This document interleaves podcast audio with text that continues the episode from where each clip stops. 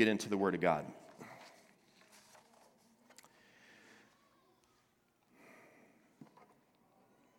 Lord, thanks for your presence. You're always present. Thanks for your presence here this morning. We pray that as we look at your word this morning, that you would speak out of this inspired word that you left for us. Pray that we would be drawn towards who you are and what you reveal about yourself in your word this morning. Might you, as we talk about your grace being sufficient, might you, might you uh, lead us a step deeper and really depending on and believing wholeheartedly that your grace is sufficient for whatever we face in life. Speak to us now, Holy Spirit.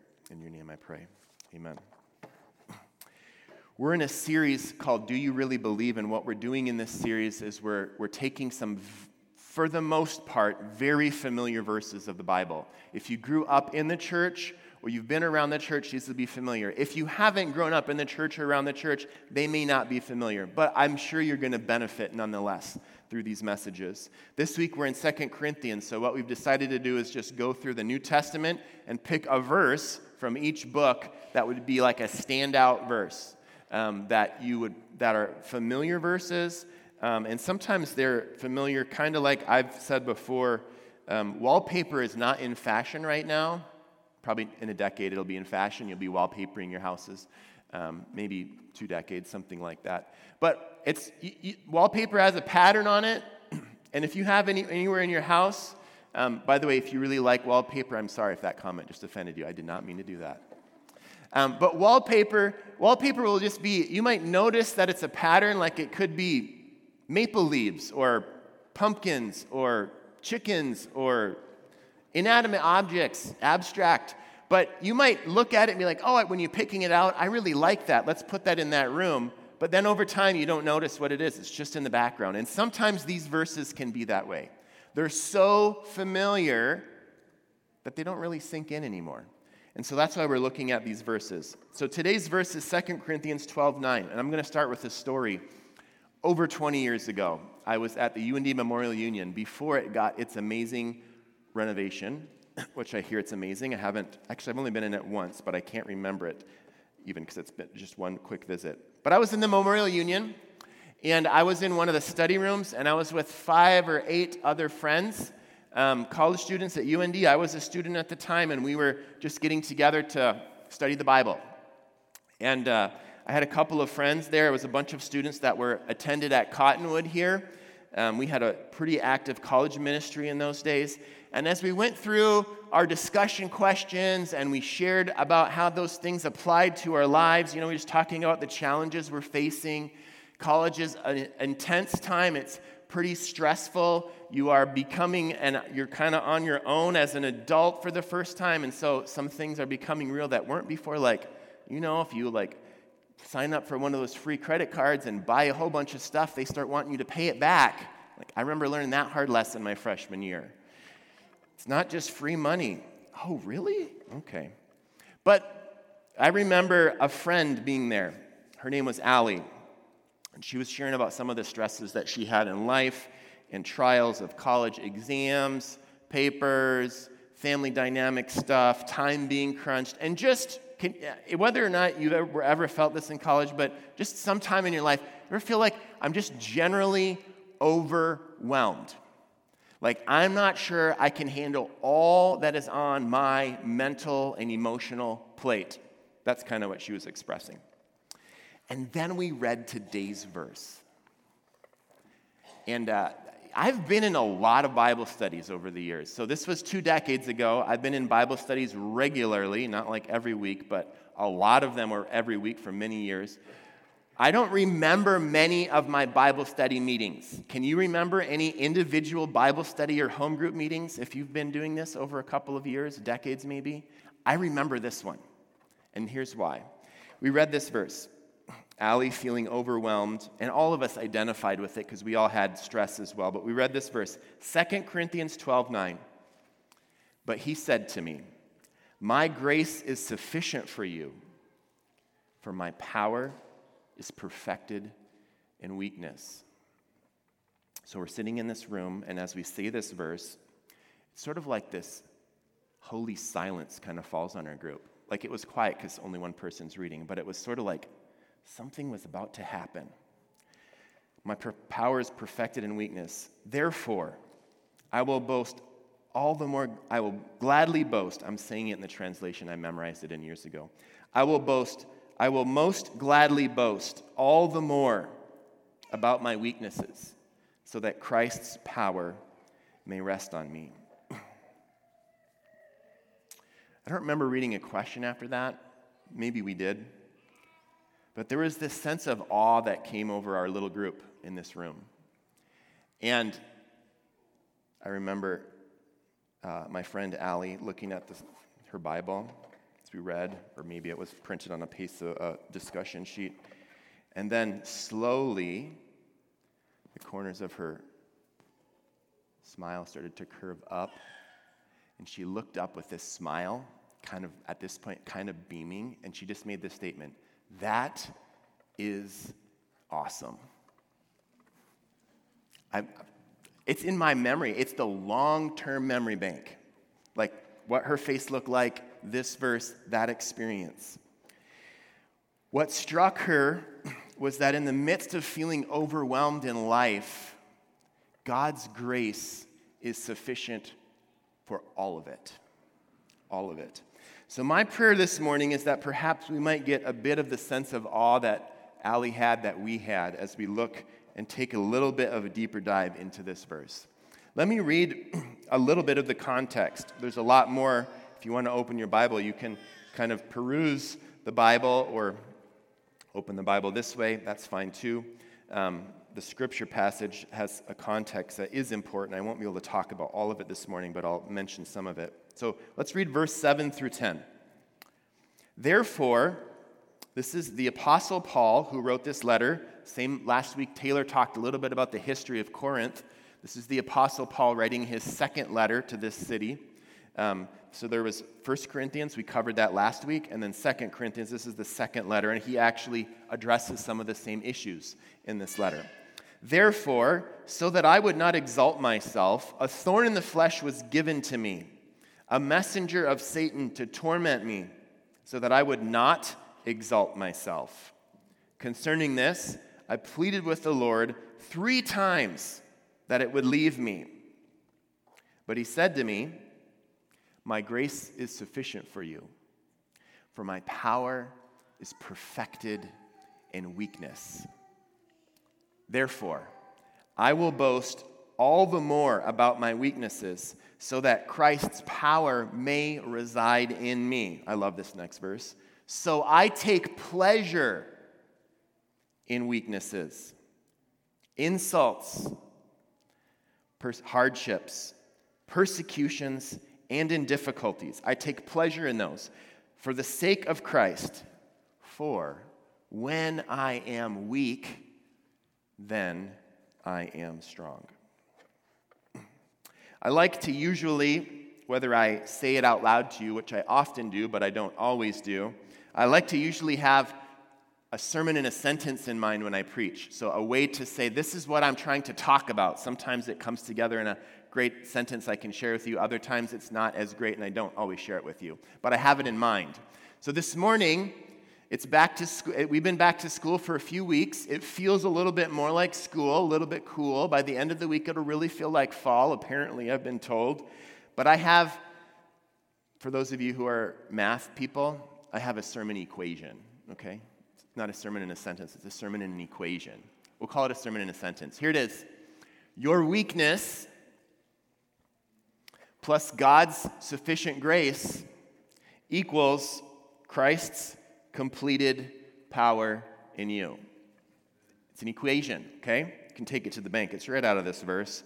Um, Let's read it again. But he said to me, My grace is sufficient for you, for my power is perfected in weakness.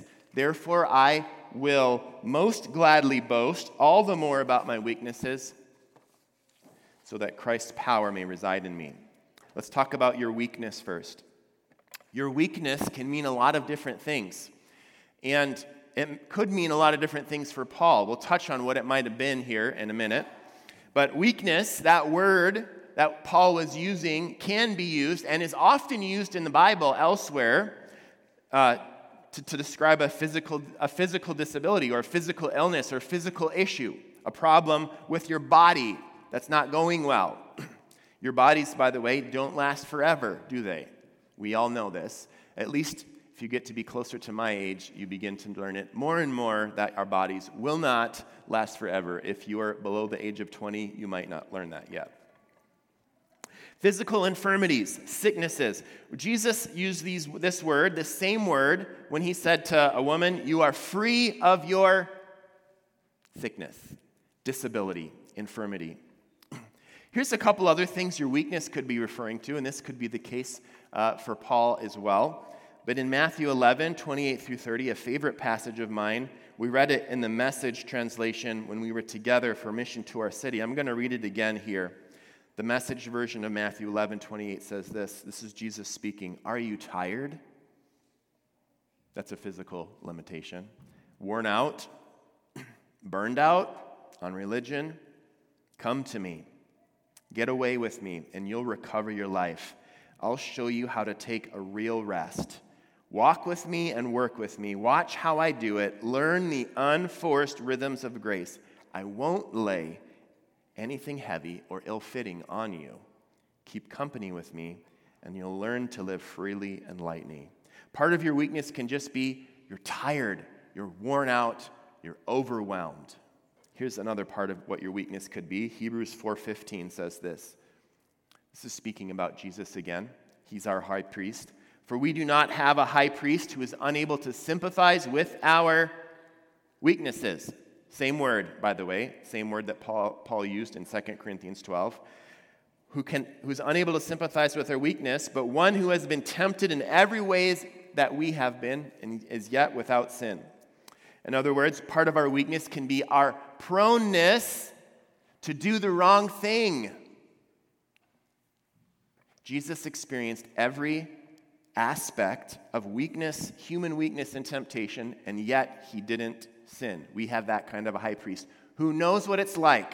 So if you feel like I don't know if anyone else knows what it's like to be in my shoes, what I'm facing, you have someone who does Jesus. That could be part of your weakness.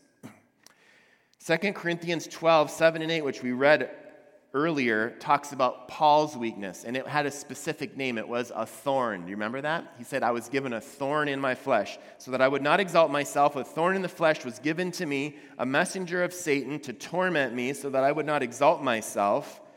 I pleaded with the Lord three times that it would leave me. You get a sense of desperation. I noticed the word desperation. We sang it in one of our songs this morning. Sometimes we just have weaknesses. Sometimes God gives a thorn. Ten years ago, I was in the desert. 10 years ago, February, so it's a little over 10 years ago. I was in the Joshua Tree Desert. I've never spent any time in the desert before, and I was there for a week of solitude in the desert to seek the Lord alone. And uh, I met God profoundly there. It was a physically empty place, but it wasn't completely empty. There were critters there. Uh, I won't tell those stories, I don't have time. The plants, in particular, not having ever been in the desert or any desert region, since then I've been to Arizona and I've seen other things like this, but, and I was in Colorado a little bit. There's some dry country, there's some dr- kind of dry looking things, but in Joshua Tree, uh, the way that I described it is all the plants looked fierce, like we are armored. Don't come near me. It's sort of like if you have a castle and you want to protect what's precious inside because you have resources or gold or you have food or people, you like arm it. Say, stay away. I want to look scary. All the plants, like, we have water in here. Don't even think about it. Or we will get you. Because they have water somehow, even in the desert. They have these thorns, spikes. I mean, some of these plants, like, like a big spike ball like this that's like if I was if I like tripped over, I would feel like I might not survive it if I landed on those things. They're really and I touched them, they're like they're going to go into me. They're bad. Everywhere I walked, I had to have my eyes open to make sure that I wouldn't even brush up against the wrong thing. Some of these things have like spikes that like just automatically fall off. They like they're like impalers, like ankle biting impalers that you just have like these stuck in your skin. To be careful. Thorns can be wearisome, they can be painful, they can be exasperating. I can understand why this word is used by Paul can cause us to feel desperate. This word uh, there's three, by the way, before I talk about the word, there's three main ideas about what Paul's thorn actually was. I'll share some of the specifics, but the three categories are some people think it was some kind of spiritual or psychological thorn, like some kind of, like similar to like the anxiety that Paul, that Paul expressed over his anguish that his fellow people, his fellow Hebrews, his fellow uh, Jews were not believing in Jesus. He felt anguish over that. Some people think it was something like that. That could have been the thorn. Other people think it was opposition by other people, someone who was basically his enemy or a bully, something like that, that Paul was facing. The third thing is that it was some kind of physical impairment or disability. It could be that as well. It could be all of them, actually. The word skolops, which is the Greek word, by the way, thorn is kind of, it's actually a nice translation of that word because it can also mean a stake, like a tent stake, it can actually even mean a spiked pole. Like, that's how they, they crucified some people on a spiked pole, like just impale them. That word, that's what Paul is saying. That word is like, I was given a thorn. So don't think rose thorn, okay? Think like one of these big spikes that might, like, ah! It was painful. It, it hurt him, whether it was physically, psychologically, mentally, it was painful. Here are what some people thought. Um, John Calvin, theologian, thought it was um, uh, spiritual um, temptations, maybe of like unbelief or something like that. Martin Luther thought it was opposition, persecution. We mentioned that. The historic Catholic view is that it was sexual temptation. Could be. Physical disfigurement, some people thought. Perhaps Paul had epilepsy uh, migraine headaches, maybe an eye disease that led to those headaches. Maybe there was some kind of fever like malaria where he would be in fits of fever where it feels like you're going to die because your head hurts so bad. This could be some other physical, emotional, painful disability. But you know what? The Bible never tells us what it is specifically. I think that's on purpose. Because this passage, no matter what you're facing or what you might consider your thorn to be or have been, applies. I think that's maybe why the Bible is not so specific in what it was for, for Paul. It's a question that we have, though, is was this thorn from God or was it a messenger from Satan? It says, A thorn was given to me to prevent me from exalting myself, to prevent me from becoming pride. And then he describes it as a messenger of Satan. So, did God send a messenger of Satan to be a thorn for Paul? That's kind of confusing, isn't it? Paul does not resolve that for us either. Although, if you have that kind of a thing that's hurting you, you would probably think of it as a messenger of Satan, whether it came from Satan or was allowed by God or not, right? I think of Job, who was a honorable man, who was a godly man, whom Satan asked for permission from God to test and sift, and God allowed him to do that. This could be a similar situation with Paul, perhaps, to go through pain. Let's talk about God's sufficient grace now. Your weakness, that is weakness. It could be that you're facing a thorn. You might be facing a thorn, or you might have some other just general weaknesses that are kind of, you feel like are frustrating your life. Let's talk about God's sufficient grace next. Your weakness plus God's sufficient grace equals Christ's power, completed power in you. Let's read the verse again. But he said to me, My grace is sufficient for you for my power is perfected in weakness. Therefore, I will boast all the more gladly. I will boast all the more about my weaknesses so that Christ's power may rest on me. God's sufficient grace is the second part of our equation this morning. The word sufficient is a really good word that gets used here. Sufficient means enough it means to have unfailing strength. In other words, I'm sufficient for the task. I will not be defeated by the task. I will complete the task. We use it that way sometimes. It can mean strong. It can also have the idea of being satisfied or be contented. We all tend toward wanting a sense of sufficiency in life. That I am sufficient in life, that I have access to sufficiency for life. If we don't have it, where we end up usually is on the road to or in the middle of feeling hopeless. If I'm not sufficient to my life or I don't have enough sufficiency to, to live my life, I will end up despairing or having hopelessness. Um, I mentioned we prayed for, and I'm glad to hear that uh, some of the students who were involved in the Northwood school bus accident are recovering. I think a couple of them are even competing in sports again already. Amazing. Um, in a traumatic situation like uh, that was, or something else, a natural disaster or a car accident or an act of violence, why people are traumatized, why that, that painful experience happened is because they were out of control, overwhelmed, okay? It's like a bigger version of being overwhelmed.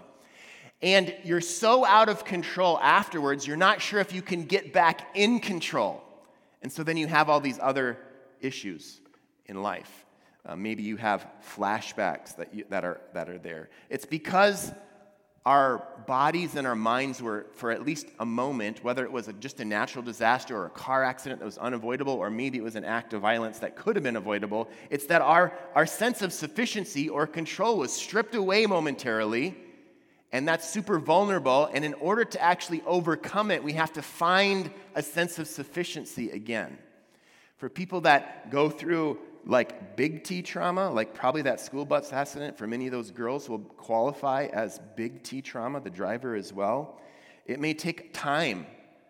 Like, would I want to drive a school bus the next week after I was in an accident like that? Would I want to look at a school bus? I might not want to. It might be too overwhelming to me because I'm brought back to that sense of being out of control again. You might have to take some baby steps, like I can control my breathing, like take five deep breaths if I see a school bus. You might have to do that because you can't keep yourself from seeing one, but you can breathe.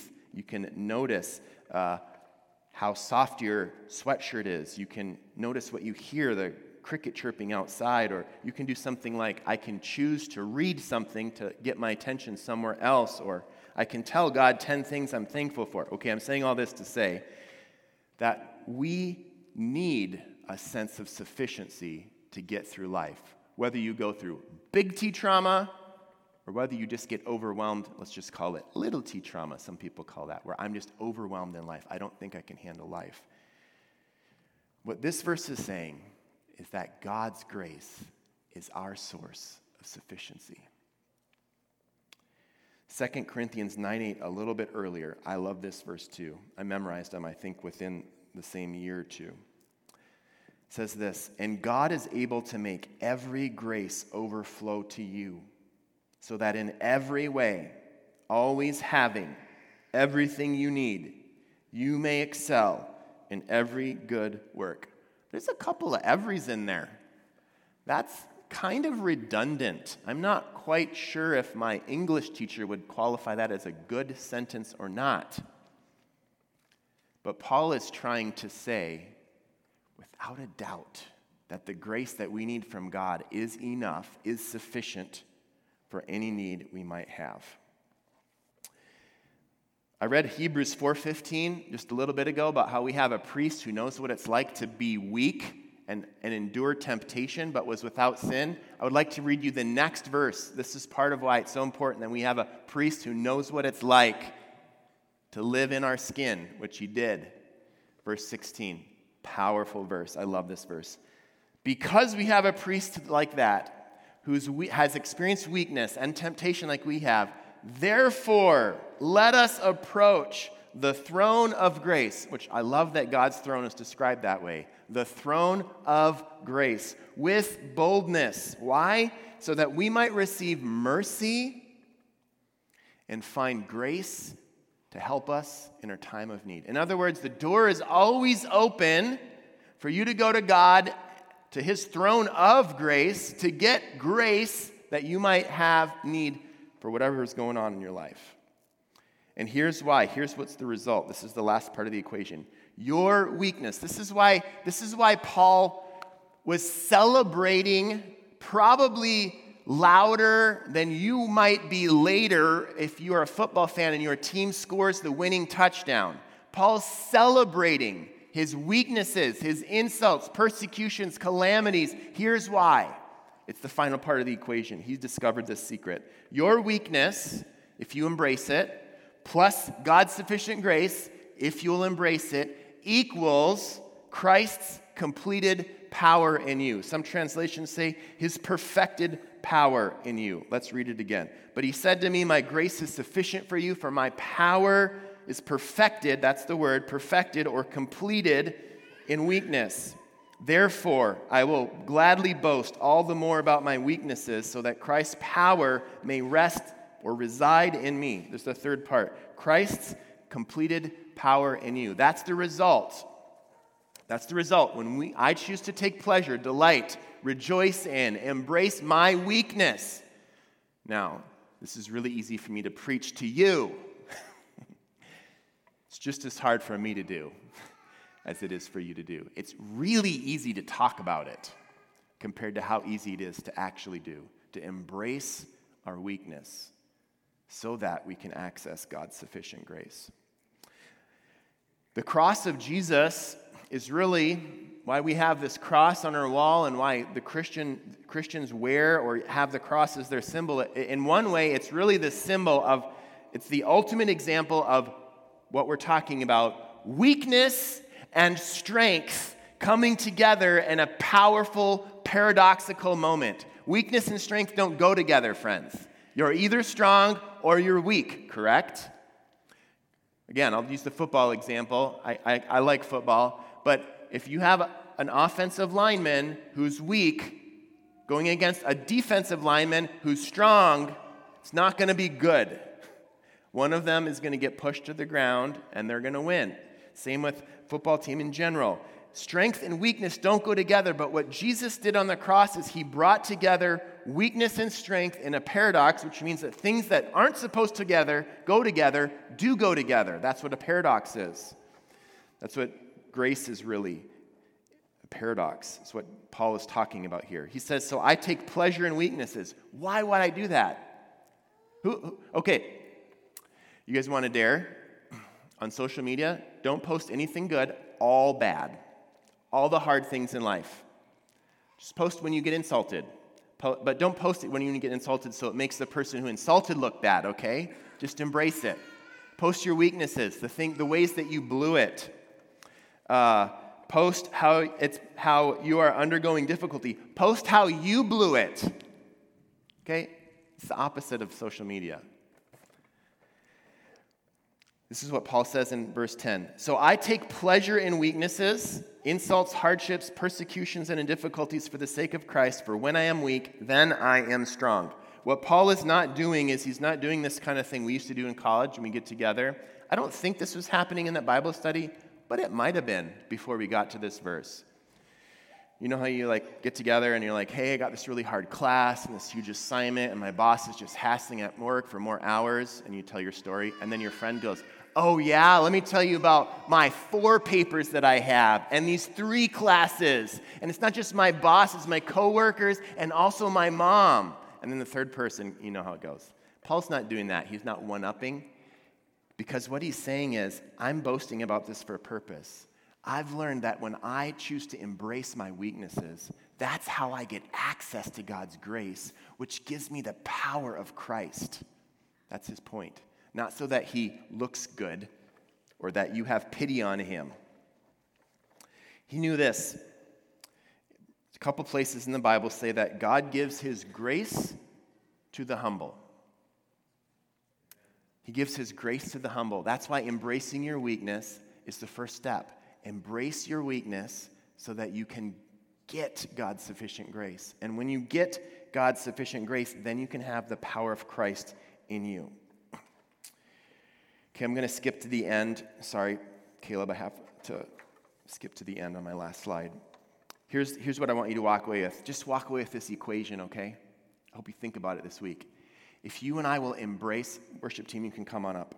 if you and I will embrace your weakness, if we'll embrace our weaknesses, we have to do that because if we don't embrace our weakness, we choose a position of humility. God gives his grace to the humble, so we have to embrace our weakness first. Then I can embrace, because I'll have access to God's sufficient grace. If I embrace God's sufficient grace, which you can choose not to, you can just say, ah, uh, I'm just going to try to power through on my own. I've done that a lot. I'm really good at self sufficiency. If you'll choose to reject your self sufficiency and choose to embrace God's grace to be sufficient for you, then and only then do you get the right answer to this equation, which is Christ's power being completed, perfected in you. I pray that you and I will experience that this week. Let's stand for closing prayer and we'll sing a song together. Jesus, thank you that you did enough on the cross. You chose to be weak, and then you brought about the most massive, overpowering victory that's ever happened anywhere on this planet by rising from the dead, by conquering the grave, by defeating sin and its effects once and for all. We still live in this marred world, but we know that you're going to come back again and set it all right one day. Thanks that you say if we choose to embrace our weakness, just like you did, the creator of the universe, you embraced human weakness. You came in the flesh. You led the example for us, Jesus. You embraced weakness. We can access your sufficient grace. And when we do, we'll have the same power in us, your power, Jesus, the same power that rose you from the dead and created that huge victory over sin and death once and for all. We get the same power, we get access to it. God, help us to live that this week. Help us to embrace our weakness, your grace, that we might experience your power flowing through us. In your name I pray. Amen.